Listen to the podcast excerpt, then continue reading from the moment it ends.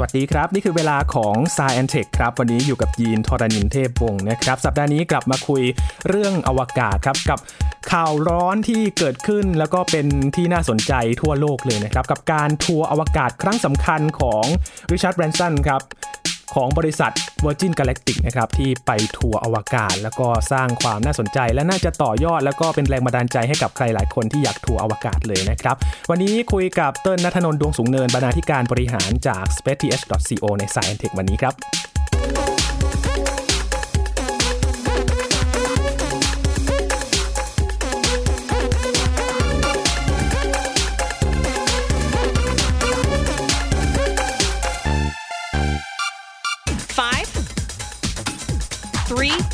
two, one. Release, release, release. Clean release. Ignition. Good rocket motor burn. There's Mach 1 trimming now.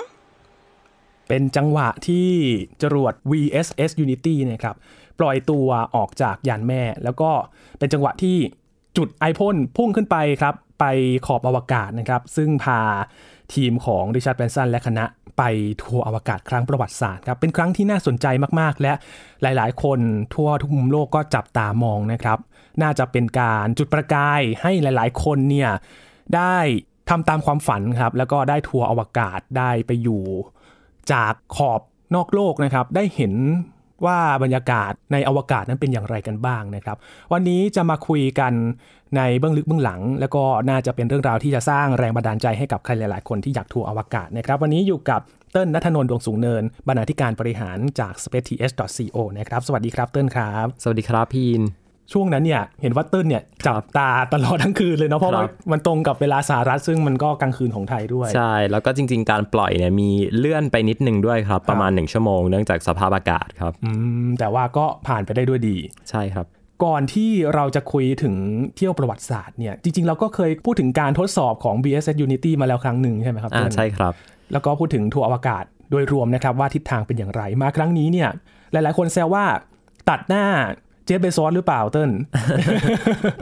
จริง ๆคำถามนี้เป็นคำถามที่แม้กระทั่งในโซเชียลมีเดียเนี่ยก็มีการถามกันเหมือนกันว่าเอ้ยมาประกาศกันแบบนี้นี่มันตัดหน้ากันหรือเปล่านะครับ แต่ว่า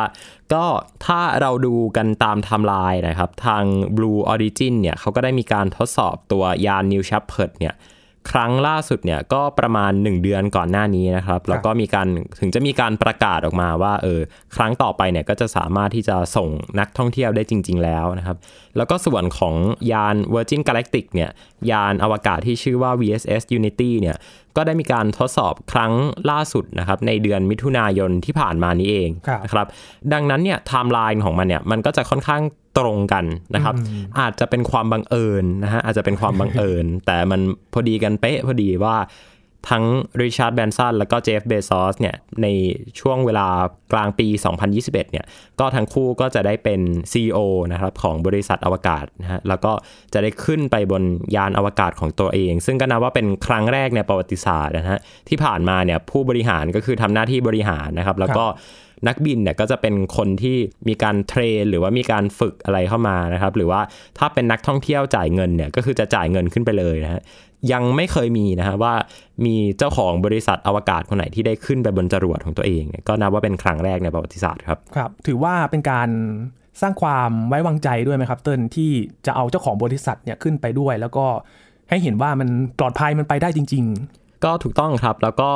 นับว่าเป็นเรื่องของการแสดงความฝันแล้วก็วิสัยทัศน์ของตัวเองอะครับว่าเออครั้งหนึ่งเนี่ยเราทุกคนเนี่ยก็แน่นอนว่าเคยอยากที่จะไปอวกาศเนาะเราทุกคนก็อยากที่จะไปอวกาศ แต่ว่ามีคนบางคนนะฮะสามารถลุกขึ้นมาแล้วก็ทำได้จริง ๆ ว่าทำบริษัทอวกาศของตัวเอง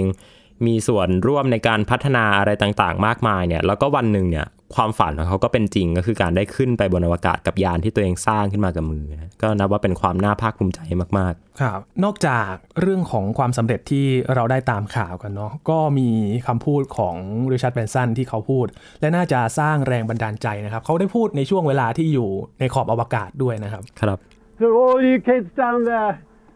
I was once a child with a dream, looking up to the stars. Now I'm an adult in a spaceship with lots of other wonderful adults looking down to our beautiful, beautiful Earth. to the next generation of dreamers. If we can do this, just imagine what you can do. Hey! เป็นบรรยากาศจังหวะที่ครับกำลังจะลอยตัวสนุกสนานกันเลยนะครับ แม้ว่าเวลามันก็ไม่นานใช่ไหมครับเติ้ลครับที่ไปอยู่ตรงขอบตรงนั้น ครับประมาณ 5 นาทีนะอืมแล้วก็เพลิดเพลินกับช่วงเวลาที่ล่องลอยนะครับ เขาบอกว่าถึงคนที่ช่างฝันในรุ่นถัดไปเนาะเขาบอกว่าถ้าพวกเราไปถึงตัวริชาร์ดเบนสันเนี่ยทำได้ ก็ลองจินตนาการดูสิว่าเด็กๆ หรือว่าคนที่มีความฝันเนี่ยจะทำอะไรได้ อืมคำนี้เนี่ยโอ้โห กินใจเลยนะ ครับใช่ครับ แล้วก็เข้าใจว่าเตรียมขึ้นไปเนาะต้องต้องเตมีรียขึ้โน้ตไปซะหน่อย ใช่ครับ จริง ๆคำพูดนี้เนี่ยเขาเขาจะพยายามชี้ให้เห็นเลยนะฮะว่าพอเราขึ้นไปอยู่บนอวกาศแล้วเนี่ย เรามองโลกเนี่ยกลับลงมาเนี่ย เราจะเห็นทุกอย่างเนี่ยมันเป็นพื้นเดียวกันหมดเลยนะฮะซึ่งจริง ๆ นักบินอวกาศหลายคนเนี่ยก็พูดแบบนี้เหมือนกันนะฮะครับทั้งที่ไปดวงจันทร์ไปเอยู่บนสถานีอวกาศนานาชาติเนี่ยเขาบอกว่าพอเขาขึ้นไปอยู่บนอวกาศเนี่ยมองกลับลงมาบนโลกเนี่ยเราจะเห็นโลกทั้งใบเนี่ยมันเป็นพื้นสีเดียวกันนะคือเป็นโลกสีฟ้าสวยมาก แล้วก็มันดูไม่มีความขัดแย้งเลย มันดูสงบมาก มันดูเงียบมาก มันไม่มีเส้นแบ่งพรมแดนไม่มีอะไรเลยนะฮะซึ่งสิ่งนี้เนี่ยมันก็ยิ่งจะเป็นตัวกระตุ้นให้คนคนหนึ่งเนี่ยเขา มีความฝันแล้วก็อยากที่จะกลับลงมาให้ทำให้โลกนี้เนี่ยมันดีขึ้นนะฮะครับดังนั้นเนี่ยการที่ยิ่งเราส่งคนขึ้นไปบนอวกาศมากขึ้นเท่าไหร่เนี่ยเราก็จะยิ่งได้แชร์ภาพเหล่านี้ครับให้กับคนนับล้านนะฮะที่เขาอยู่บนโลกเนี่ยหรือคนที่ขึ้นไปอยู่บนอวกาศเนี่ยยิ่งขึ้นไปมากเท่าไหร่เนี่ยเราก็จะยิ่งมีคนที่กลับลงมาจากอวกาศมากขึ้นทั้งนั้น แล้วคนที่กลับลงมาจากอวกาศเนี่ยเขาไม่ได้กลับมามือเปล่านะฮะเขากลับมาพร้อมกับแนวคิดอะไรบางอย่าง อืมซึ่งแนวคิดอะไรบางอย่างที่ว่านี่แหละ มันเป็นสิ่งที่ทำให้มนุษย์เราเนี่ยน่าจะหาวิธีที่ทำให้เราดูแลเพื่อนมนุษย์ด้วยกันบนโลกได้ดีขึ้น นี่ก็น่าจะเป็นแมสเซจที่ทางริชาร์ดแบนสันเนี่ยก็ได้คิดเอาไว้นะฮะซึ่งก็ไปตรงกับแนวคิดของนักคิดหลาย ๆ คนนะครับ รวมถึงแนวคิดที่เราเคยคุยกันไปก่อนหน้านี้ก็คือเรื่องของ space democratization ด้วยนะครับ ครับ อืม ก็ทำให้สานฝันแล้วก็ เห็นว่าไม่ใช่แค่เขาคนเดียวที่ทำได้เนาะก็มีหลายๆคนที่ถ้ามีโอกาสก็ทำได้เหมือนกัน ใช่ครับ แต่กว่าจะผ่านเที่ยวนี้ไปได้เนี่ย เห็นว่าทดสอบมาหลายครั้งเหมือนกัน แล้วกว่าจะเริ่มต้นทำบริษัทอวกาศนี้ก็ไม่ใช่ง่ายๆเลยใช่ไหมครับใช่ครับ ต้องเล่าย้อนกลับไปว่าคุณริชาร์ดแบรนสันเนี่ยสำหรับใครที่ยังไม่รู้จักคุณริชาร์ดแบรนสันเนี่ยเขาเป็น CEO ของบริษัทในเครือ Virgin นะเนาะซึ่ง บริษัทในเครือ Virgin เนี่ยมันก็มีเยอะแยะมากมายเลย เอาที่ใกล้ตัวเรามากที่สุดเนี่ยก็น่าจะเป็น Virgin Active เนาะอ่าออกกำลังกายอะไรเงี้ยครับ หลายคนก็อาจจะอาจจะเป็นสมาชิกอยู่นะเมื่อก่อนฮะคือบริษัทของริชาร์ดแบรนสันเนี่ยมันจะเน้นไปในไลฟ์สไตล์เลยเนาะ คือเป็นครับคือเป็นไลฟ์สไตล์ที่แบบว่ามีความ geek นิดนึง มีความ nerd nerd ๆหน่อยครับอะไรแบบเนี้ยครับ ก็คือมีทำสายการบินด้วยเนาะ Virgin Atlantic นะฮะอ่าแล้วก็ มีเอ่อสายการบินที่อยู่ในออสเตรเลียนะฮะครับแล้วก็จริง ๆ มีเขาทำอีกบริษัทหนึ่งนะฮะอันนี้หลายคนอาจจะยังไม่รู้ก็คือเป็น Virgin Orbit นะฮะคือรับจ้างส่งดาวเทียมส่งจรวดนี่แหละครับ เขาใช้วิธีการเอาจรวดขนาดเล็กของเขาเนี่ยครับติดขึ้นไปกับเครื่องเครื่องบินนะฮะครับเครื่องบิน Boeing 747 แล้วก็ปล่อยตัวจรวดออกมานะคล้ายกับตัวการปล่อยของยาน Spaceship Two นี่แหละครับ แต่ว่าเป็นตัว payload เนี่ยเป็นตัวดาวเทียม อ่าอันนี้ก็มีการให้บริการอยู่นะครับครับ แล้วก็บริษัทที่เป็นทัวร์อวกาศเนี้ยแนวคิดของเขาเนี่ยมันเริ่มต้นมาตั้งแต่ในช่วงประมาณปี 2000 นะฮะโอ้ซึ่งปี 2000 เนี่ยคือคือเก่ามากนะนานมากเลยนะ นานมากนะ ตอนนั้นอีลอน มัสเนี่ยยังยังทำเพย์พาอยู่เลยนะโอ้ยังแบบว่าเพิ่งมาเริ่มต้นทำเทสลาอีลอน มัสเพิ่งเริ่มเป็นเศรษฐีนะฮะเออซึ่งตอนนั้นเนี่ย ถ้าเราดูคลิปที่เขาเอ่อที่ทาง Virgin เนี่ยนำมาเปิดในช่วงที่มีการปล่อยยาเนี่ยนะฮะครับเราจะเห็นว่ามีเด็กๆนะฮะคืออทางริชาร์ดแบนสันเนี่ยเขาก็ไปจัดรายการเล่นกับเด็ก ๆ อะไรเงี้ยครับ แล้วก็ครับมีเด็กๆโทรเข้ามาแล้วก็ถามว่า เออริชาร์ดคุณอยากไปอวกาศไหมอ่า ริชาร์ดแบนสันก็เลยตอบไปว่า โอ้ ถ้าแน่นอนสิถ้าผมมีโอกาสเนี่ย ผมก็คงอยากที่จะไปอวกาศ แล้วก็ถ้าคุณสร้างยานอวกาศ ก็อย่าลืมโทรมาบอกผมด้วยละกันอ่าเขาก็พูดเล่นๆแบบนี้ไป ใครจะไปรู้ครับวันหนึ่งมาทำเองเลยเออนะครับ บริษัท Virgin Galactic เนี่ย ก็ริชาร์ดแบนสันเขาก็ก่อตั้งขึ้นมาในปี 2004 นะครับประมาณปี 2003ถึง2004 ซึ่งเขาก็ได้มีการทำวิจัยนะครับ แล้วก็มีการสร้าง ตัวยานอวกาศต้นแบบเนี่ยที่ชื่อว่า Spaceship One นะฮะตัวที่บินปัจจุบันเนี่ยคือ Spaceship Two ครับนะฮะตัวแรกเลยเนี่ยก็คือ Spaceship One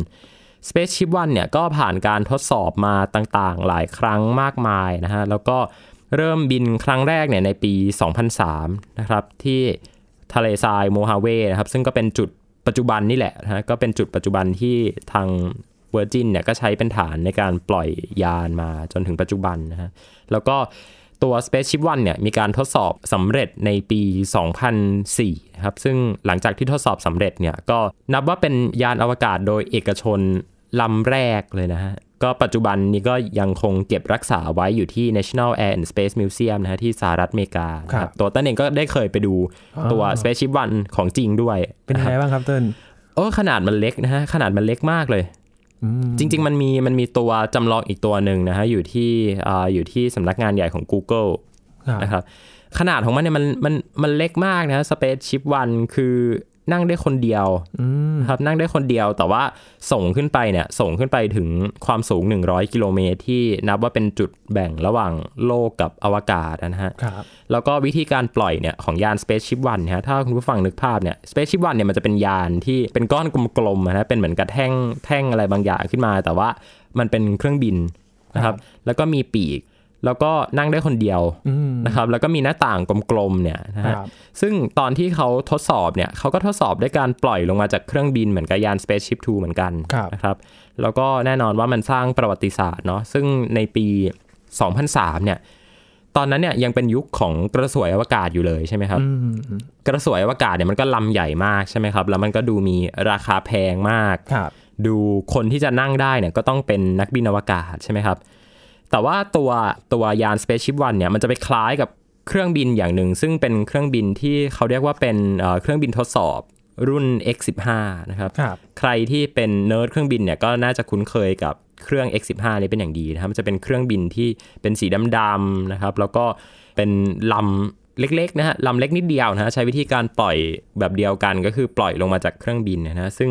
ตัว X15 เนี่ยก็เป็นเครื่องบินที่ครั้งหนึ่งนีลอาร์มสตรองเนี่ยฮะ ที่เป็นนักบินอวกาศในโครงการอพอลโลที่เรารู้จักกันเนี่ยก็เคยนั่งเครื่องบิน X15 เนี่ยนะขับเองนะฮะแล้วก็ขึ้นไปแตะขอบอวกาศมาแล้วโอ้นะครับก็เป็นเครื่องบินของการทหารฮะเขาครับไปทดสอบกันตอนตอนแรกมันถูกออกแบบมาให้เป็นเครื่องบินสอดแนมนะครับ ซึ่งตัวยาน Spaceship One เนี่ยพอมันมาเทียบเท่ากับเครื่องบินทหารได้เนี่ยทุกคนก็ตื่นเต้นกันแล้วว่า โอ้โหนี่ คนธรรมดานะฮะก็ซึ่งทำได้นะก็ทำได้นะก็สามารถขึ้นไปแตะขอบอวกาศได้ หลังจากนั้นความฝันในการสร้างยานอวกาศที่จะเปิดทัวร์อวกาศได้เนี่ยมันก็ดำเนินต่อมาเรื่อยๆนะฮะแล้วก็ระหว่างนั้นเนี่ยพอความสำเร็จของยาน Spaceship One เนี่ยทางริชาร์ดแบนสันเนี่ยก็ได้เริ่มมีการขายตั๋วนะครับเริ่มมีการขายตั๋วขายเที่ยวบินอะไรต่างๆ ซึ่งตอนนั้นเป็นเรื่องน่าตื่นเต้นมากนะฮะครับ แน่นอนว่าเป้าหมายกลุ่มแรกของทางริชาร์ดแบรนสันเองเนี่ยก็คือดารานะฮะคนในวงการบันเทิง คนรวยๆ มหาเศรษฐีเนี่ยกระเป๋าหนักๆหน่อยนะ ถูกต้องนะครับ คนที่ไปลงชื่อไว้เนี่ยก็โอ้โหแต่ละคนเนี่ยรายชื่อเนี่ยฟังแล้วเรารู้จักกันดีทั้งนั้นเลยนะ ไม่ว่าจะเป็นเลดี้กาก้านะฮะ เลโอนาร์โด ดิคาปิโอนะครับโอ้โหโอ้โหแต่ละคน แม้กระทั่งอีลอน มัสเองนะฮะ ในตอนนั้นเนี่ย ที่เขาก็ยังเป็นมหาเศรษฐีอยู่ ยังไม่ได้ แต่ว่ายังไม่ได้มาเริ่มทำ SpaceX อย่างจริงจังเนี่ย ตอนนั้นเขาก็ได้ซื้อตั๋วของของวิชาร์ดแบนสันด้วย ถูกต้องครับ เพราะว่าจริง ๆ ความฝันของอีลอน มัสเนี่ย ที่เขามาทำ SpaceX เนี่ย ก็เพราะว่าเขาอยากไปดาวอังคารเนาะ ดังนั้นการที่ได้ขึ้นยานอวกาศเนี่ย ก็แน่นอนว่าเป็นหนึ่งในความฝันของของอีลอน มัสเอง เช่นกัน ครับครับ หลังจากนั้นเนี่ยในปี 2010 เนี่ยเขาก็ได้มีการทดสอบตัวยาน Spaceship Two นะฮะ ซึ่งมีขนาดใหญ่ขึ้นนะฮะ มีขนาดใหญ่ขึ้นมาก ใช้การปล่อยลงมาจากตัวเครื่องบินเหมือนกับตัวยาน Spaceship One นะนะครับครับแล้วก็มีการทดสอบครั้งแรกสำเร็จเนี่ย หรือว่าเป็น first power flight เนี่ยในปี 2013 นะครับแล้วหลังจากนั้นเนี่ยในในปี 2018 เนี่ยตัวยาน Spaceship Two เนี่ยก็ได้มีการทดสอบบินขึ้นครั้งแรกนะครับ แต่ว่า กว่าที่จะมีการทดสอบบินขึ้นไปอวกาศครั้งแรกของยาน Spaceship Two ซึ่งเป็นยานตัวต้นแบบของยาน VSS Unity เนี่ยที่ที่มีการบินกันในในเมื่อไม่กี่วันที่ผ่านมาเนี่ยก็มีเหตุโศกนาฏกรรมนะครับก็คือในปี 2014 เนี่ยนะครับในเดือนตุลาคมเนี่ยก็มีการทดสอบยานนะฮะ Spaceship Two เนี่ยที่ชื่อว่า VSS Enterprise นะครับซึ่งเป็นยาน Spaceship Two ลำแรกนะฮะงงไหมฮะ Spaceship Two เนี่ยคือชื่อของรุ่นมันครับ แต่ว่าตัวชื่อของยานเนี่ยจะนำด้วย VSS แล้วก็ตามด้วยชื่ออนะ VSS Enterprise เนี่ยเป็นยานลำแรกในตระกูล Spaceship Two นะฮะ ซึ่งก็ในระหว่างการทดสอบเมื่อเดือนตุลาคมปี 2014 เนี่ยก็เกิดอุบัติเหตุนะครับ คือระบบการลงจอดเนี่ยมันทำงานผิดพลาด ก็เลยทำให้นักบิน 2 คนนะครับ ลงจอดตกลงมาแล้วก็กระแทกกับพื้นนะครับ แล้วก็ยานก็พังไปเลย แล้วก็ หนึ่งในนักบินนะครับเสียชีวิต แล้วก็อีกคนหนึ่งเนี่ยก็ได้รับบาดเจ็บสาหัสเลยครับนะครับ ซึ่งตอนนั้นเนี่ยทางริชาร์ดแบรนสันเองเนี่ยเขาก็ได้ออกมาให้ความเห็นกับเหตุการณ์เนี้ยนะครับเขาพูดคำพูดคำหนึ่งซึ่งปัจจุบันคนในวงการอวกาศก็ยังพูดกันอยู่นะฮะริชาร์ดแบรนสันเขาพูดคำสั้นๆเลยครับ เขาบอกว่า space is hard อวกาศมันยาก อืมอืมซึ่งอวกาศมันก็ยากจริงๆอะนะฮะ มันต้องมันต้องแลกมาด้วยความเสี่ยงต่างๆต้อง แล้วก็แน่นอนว่ามันมันมีเรื่องของความสูญเสียถึงขั้นการเสียชีวิตกันเนี่ย คนที่เป็น CEO หรือว่าคนที่เป็นผู้นำนะฮะ แล้วก็มีความฝันแบกรับความฝันเอาไว้เนี่ย ก็แน่นอนว่าช่วงนั้นริชาร์ดแบนสันก็คงรู้สึกแย่นะครับครับ แต่ว่าทุกคนนะฮะ ทุกคนในบริษัท Virgin Galactic เองเนี่ยก็ สามารถที่จะผ่านช่วงเวลาที่ยากลำบากนั้นได้นะครับ แล้วก็มีการทดสอบอีกครั้งหนึ่งในปี 2018 ซึ่งในครั้งนี้ก็ทดสอบได้อย่างสำเร็จนะครับ ทุกคนก็ตื่นเต้นดีใจกัน หลังจากนั้นก็มีการทดสอบอีกครั้งหนึ่งครับ ก็คือในในปี 2021 นี้แหละครับ ก็คือทดสอบครั้งก่อนหน้านะครับ มีการส่งตัวยาน มีการทำยานใหม่ขึ้นมานะฮะตั้งแต่ปี 2018 ก็คือยาน VSS Unity ลำนี้นี่แหละครับ แล้วก็ เที่ยวบินล่าสุดก็ได้พาเอาริชาร์ดแบรนสันเนี่ยขึ้นสู่อวกาศสำเร็จนะครับ แล้วก็จริง ๆ ตอนที่กลับลงมาบนบนโลกเนี่ยก็ริชาร์ดแบรนสันก็ได้มีการพูดถึงเหตุการณ์ความสูญเสียนี้ด้วยนะครับครับ ว่าเออก็เป็นความสูญเสียที่เราทุกคนเนี่ยก็ผ่านร่วมกันมานะครับ แต่ว่าพอวันที่ฝันของพวกเราเป็นจริงแล้วเนี่ยทุกคนก็ก็ดีใจแล้วก็ตื่นเต้นกับความสำเร็จของเราในครั้งนี้กันครับ อืมบอกกว่าจะผ่านมามันก็เหมือนกับโครงการอวกาศหลาย ๆ โครงการมันก็มีอุบัติเหตุเกิดขึ้นได้ ความเสี่ยงเนี่ยมันก็มีเราก็ต้องเรียกได้ว่าผ่านมันไปให้ได้เนาะครับเพื่อที่จะเดินหน้าต่อทำให้ความฝันของเขามันสำเร็จ อยากจะแซวนิดหนึ่งตอนช่วงที่ก่อนที่จะขึ้นไปข้างบน มีปั่นจักรยานมาด้วย ก็ก็ต้องฟิตนะฮะคือคือต่อให้ต่อให้เราคิดว่าโอเคขึ้นไปบนเครื่องบินอวกาศเนาะมันก็จะสบายสบายๆหรือเปล่าครับเหมือนเหมือนเรานั่งเครื่องบิน แต่ว่าก็ต้องมีการเขาเรียกว่าเป็นการทดสอบร่างกายนิดนึงนะฮะครับเพื่อให้เตรียมความพร้อม เพราะว่าพอเราขึ้นไปอยู่บนเอ่อในสภาวะไร้น้ำหนักแล้วเนี่ย แน่นอนว่ามันมันมันก็จะงงไปหมดเลยนะอันไหนข้างบนอันไหนข้างล่าง แล้วก็จริง ๆ การขึ้นเครื่องบินเนี่ยหรือว่าการขึ้นจรวดเนี่ยมันก็จะต้องเผชิญกับแรง G นะฮะครับซึ่งแรง G เนี่ยก็จะเป็นตัวตัวการสำคัญที่ ทำให้มันจะเกิดอันตรายขึ้นระหว่างที่มีการมีการทำการบินขึ้นได้นะฮะดังนั้นเราจะสังเกตว่าตอนที่จรวดมันขึ้นไป หรือว่าตัวยานอวกาศเนี่ยมันมันถูกมอเตอร์ของจรวดดันขึ้นไปเนี่ยทุกคนจะต้องนั่งอยู่ในเอ่อนั่งอยู่ในที่นั่งของตัวเองนะฮะแล้วก็รัดเข็มขัดคล้ายๆ กับตอนที่เรา นั่งเครื่องบินขึ้นลงอะครับที่แอร์เขาจะต้องบอกว่าต้องรัดเข็มขัดนั่งอยู่กับที่นะอะไรเงี้ยก็เป็นกฎความปลอดภัย เพราะว่าตอนที่เครื่องมันไต่ระดับความสูงขึ้นไปเนี่ยตอนนั้นเนี่ยมันจะมีแรงจีที่กระทำกับร่างกายของเรานะครับทำให้ร่างกายของเราเนี่ยมันมันหนักขึ้นนะฮะครับเราพยายามจะยกแขนเนี่ยมันจะยกไม่ค่อยได้ละเราจะถูกดันจนหลังติดอยู่กับเบาะนะครับ แต่ว่าพอขึ้นไปอยู่ในจุดที่ เครื่องเนี่ยหรือว่าไอพ่นเนี่ยมันหยุดการทำงานแล้วเนี่ยก็ตอนนั้นน่ะเราสามารถที่จะปลดเข็มขัดนะถ้าถ้าเราดูจากในในภาพเนี่ยก็คือ ตอนนั้นเนี่ยริชาร์ดแบนสันก็คือปลดเข็มขัดนะฮะแล้วก็ร้องเย่นะฮะแล้วก็ออกไปออยู่ในสภาวะไร้น้ำหนักนะครับ ก็ลอยไปลอยมาอยู่ในยานอวกาศ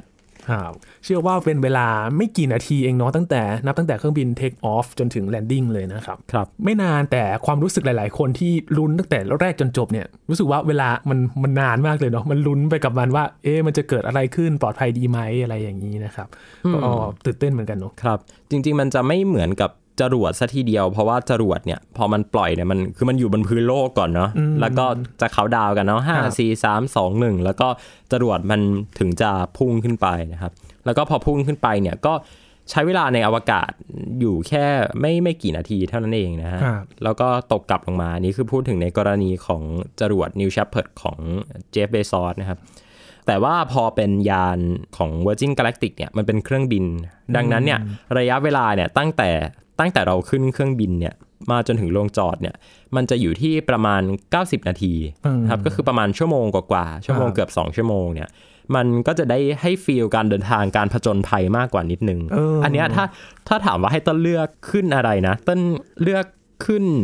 ของ Virgin มากกว่าเออเพราะต้นรู้สึกว่ามันมันได้เดินทางอะ มันไม่ได้เหมือนกับเราขึ้นจรวดไป แล้วก็ไปลอยอยู่ข้างบนนิดนึงอะไรอย่างเงี้ยครับ แล้วก็ตกกลับลงมา เวลารวมมันจะสั้นไปนิดนึงถูกต้องครับคือพูดถึงวิธีการปล่อยจากเครื่องบินเนาะกลายเป็นเอกลักษณ์ของ Virgin ไปแล้วหรือเปล่าครับเติ้ลโอ้ต้องตอบว่าใช่เลยครับ เพราะว่าจริง ๆ แล้วคนที่เสนอแนวคิดเรื่องของการทัวร์อวกาศโดยการปล่อยยานอวกาศ หรือว่าเครื่องบินอวกาศเนี่ยลงมาจากเครื่องบินที่เป็นเครื่องบินลำแม่เนี่ย ก็เป็นริชาร์ดแบรนสันนะครับ เพราะว่าเขาเองเนี่ยเข้าใจว่าได้ไอเดียของตัว concept เนี่ยมาจากการปล่อยของเครื่องบิน X15 นั่นแหละนะครับที่ X15 เนี่ยมันจะต้องติดขึ้นไปกับเครื่องบิน ซึ่งตอนนั้นก็จะเป็นเครื่องบินทิ้งระเบิดนะฮะ B52 นะฮะแล้วก็ปล่อยลงมาแล้วก็จุดจรวดพุ่งขึ้นไปนะซึ่งจริง ๆ มันเป็น concept ของการ ทำยานอวกาศที่สามารถใช้ซ้ำได้ในในยุคแรกนะฮะ คือต้องย้อนกลับไปนะว่าตอนนั้นเนี่ยมันยังไม่มี Falcon 9นะฮะไอเดียของการที่ส่งจรวดขึ้นไปบนวงโคจรแล้วก็เอาจรวดกลับมาที่เดิมกลับลงมาลงจอดที่เดิมได้เนี่ยมันมันยังเป็นไปไม่ได้นะเทคโนโลยีนะตอนนั้นนะฮะซึ่งก็ต้องขอบคุณอีลอนมัสที่ทำให้มันเป็นไปได้ในที่สุดนะครับแต่ว่าตอนนั้นเนี่ยคือเข้าใจว่า best practice หรือว่าวิธีการที่ดีที่สุดในการทำ การทัวร์อวกาศ แล้วยานมันมีราคาถูกสามารถใช้ซ้ำได้เนี่ยก็คือใช้เครื่องบินนี่แหละครับแล้วก็ได้อีก feel คนละ feel เหมือน เหมือนเวลาเราเลือกตัดสินใจ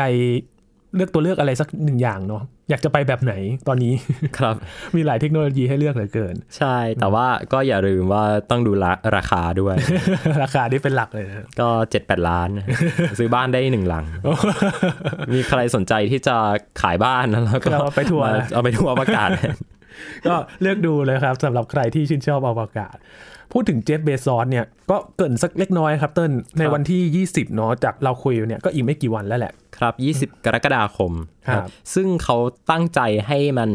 ใกล้เคียงกับวันที่ครบรอบการลงจอดของยานอพอลโล 11 ครับ อ่า ก็คือในในเดือนกรกฎาคมเนี่ย จริง ๆ เดือนเนี้ยมันเป็นเดือนที่มีความสำคัญในวงการอวกาศมากนะฮะก็คือเป็นเดือนที่มีการครบรอบการลงจอดของโครงการอพอลโล 11นะฮะซึ่งเวลาเนี่ยก็ผ่านมา 50 กว่าปีนะ50 53 ปีแล้วครับ2021 เนี่ยนะนับตั้งแต่ปี 1969 เนี่ยโอ้โหระยะเวลาผ่านมานานมาก แต่ว่าก็อย่าลืมว่าความสำเร็จของมนุษย์เนี่ยมันก็ยังคงเดินหน้าต่อไปเรื่อยๆนะฮะอย่างเช่นการทดสอบทั้งของ Virgin Galactic เนี่ยแล้วก็ของ ทาง Amazon นะฮะของทาง Jeff Bezos เนี่ยบริษัท Blue Origin เนี่ยก็นับว่าเป็นเป็นหนึ่งในก้าวที่สำคัญในการที่จะช่วยให้เราคนธรรมดาทั่วไปเนี่ยสามารถที่จะเข้าถึงอวกาศได้ง่าย แล้วก็รวดเร็วขึ้นนะฮะครับรอดูนะครับ ถ้าผ่านภารกิจนี้ก็ต้องมาคุยกันต่อครับว่าเป็นยังไงกันบ้างนะครับสำหรับเจฟเบซอสก็พาเห็นว่าพาน้องชายเขาขึ้นไปด้วยอ่าถูกต้องครับ และมีการประมูลเนาะใครจะได้ขึ้นไป และประมูลไปเนี่ยโหไม่น้อยเลยนะราคาประมูลเนี่ย แพงกว่าแพงกว่าของ Virgin เนี่ยก็หลายสิบเท่านะแต่ว่าเจฟเฟซอสเองก็บอกนะครับว่ารายได้ที่ได้นะก็จะนำไปใช้เพื่อการกุศลนะครับครับก็เป็นภารกิจแล้วก็เป็นโครงการของมหาเศรษฐีนะครับ ที่เขาสารฝันตัวเอง แล้วก็ทำให้หลายๆ คนเนี่ยอยากจะทำตามความฝันด้วยพูดถึงการที่ทำภารกิจแบบนี้จะเห็นว่ามีเด็กๆเนาะ อ่าใช่ครับ มีเด็กๆเขามารอดูเหมือนกันนะครับ ถ้าพูดถึงการที่มีโครงการอวกาศ แล้วก็เหมือนเป็นแรงบันดาลใจให้กับเด็กๆ ที่เห็นได้ชัดก็คือในสหรัฐอเมริกาเนาะเห็นเด็ก ๆทำแบบนี้เนี่ยอ่าใช่ครับมันต่อยอดให้กับเด็ก ๆ ได้สารฝันยังไงบ้างครับเติ้ลจริง ๆ แล้วงานอวกาศเนี่ยมันเป็นงานที่เราไม่ได้ทำเพื่อคนรุ่นตัวเองอะนะครับครับ เพราะว่าการสำรวจอวกาศเนี่ยมันมันกินระยะเวลานานมาก ๆ แล้วก็ แน่นอนว่าวันนี้เราอาจจะขึ้นไปบนวงโคจรได้ แต่ว่าอย่าลืมว่าในอนาคตเนี่ยคนในรุ่นถัดๆไปเนี่ยหรือว่าคนในเจนต่อๆไปเนี่ยเขาจะต้องไปได้ไกลกว่านี้ ไม่ว่าจะเป็นดาวอังคาร หรือว่าการแม้กระทั่งการออกไปนอกระบบสุริยะของเรา ซึ่งก็เป็นความฝันขั้นสูงสุดของการสำรวจอวกาศนะครับ ซึ่ง เราต้องเลือกที่จะฝากอะไรไว้อะครับอืมนึกออกไหมว่าคือเราเนี่ยไม่ได้อยู่ไปตลอดการอยู่แล้ว การที่คนคนหนึ่งเกิดขึ้นมาเนี่ย มันไม่ได้อยู่ไปตลอดการ แต่ว่าเราสามารถเลือกที่จะส่งต่อความฝัน ส่งต่อแนวคิด ส่งต่อกระบวนการคิด แล้วก็ส่งต่อความมุ่งมั่นที่ไม่ย่อท้อเนี่ย ให้กับคนรุ่นถัดไปได้ เราจะไม่มีโครงการอวกาศต่อไปนะครับ ถ้าคนในรุ่นอนาคตของเรา หรือว่าเด็กในเจเนอเรชันถัดไปของเราเนี่ยไม่มีความฝัน ดังนั้นการที่เด็กคนหนึ่งเนี่ยเขาได้เห็นภาพของการสำรวจอวกาศ ของการที่คนคนหนึ่งเนี่ยเมื่อก่อนตอนเด็กก็มีความฝันนะครับ แต่ว่าพอโตขึ้นมาเนี่ยก็ไม่ย่อท้อไม่ยอมที่จะทิ้งความฝันในวัยเด็กนั้นไป แล้วก็มาสำรวจอวกาศสร้างการค้นพบต่างๆ มากมาย วางรากฐานการพัฒนาเอาไว้ให้กับคนรุ่นหลังได้เนี่ย มันเป็นการสร้างแรงบันดาลใจ แล้วก็สุดท้ายแล้วเนี่ยวันหนึ่งเนี่ยเด็ก ๆเขาก็จะเติบโตมา แล้วก็มาทำสิ่งเดิมกับที่เราเคยทำทำซ้ำๆวนลูปกันไปเรื่อยๆนะครับซึ่งต้นเคยพูดเอาไว้ว่าวิทยาศาสตร์เนี่ยมันมันเจ๋งตรงที่ว่าเรามี 2 อย่าง อย่างแรกก็คือกระบวนการในการค้นหาข้อมูลเนาะค้นหาความจริง หรือว่ากระบวนการทางวิทยาศาสตร์นะครับการตั้งสมมุติฐานอะไรก็ว่าไป แล้วก็อีกอย่างหนึ่งก็คือเรามีข้อมูลนะข้อมูลมหาศาลที่เราจะสามารถส่งต่อแชร์กันจากรุ่นสู่รุ่นได้นะครับสองอย่างนี้นี่แหละที่มันจะทำให้วิทยาศาสตร์เนี่ยมันขับเคลื่อนต่อไป แล้วก็การสำรวจอวกาศก็เช่นกัน แต่ว่าการสำรวจอวกาศเนี่ยมันจะมีอีกสิ่งหนึ่งที่เราจะต้องแลกมาก็คือ แม้กระทั่งชีวิตของเราเนี่ยครับความยากลำบากอะไรต่างๆ เนี่ยเราต้องแลกมากับมันนะฮะมันมีคำพูดที่บอกว่า ad astra per aspera นะครับเป็นภาษาละตินเนี่ยซึ่งคำแปลของมันเนี่ยก็คือ to hardship to the star ก็คือ เราต้องฝ่าความยากลำบากครับ เราถึงจะไปอยู่บนดวงดาวได้ หรือว่าถ้าแปลก็คือเส้นทางสู่ดวงดาวเนี่ยมันมันไม่ได้ง่ายนะครับ แต่มันก็สามารถแปลได้อีกเหมือนกันว่า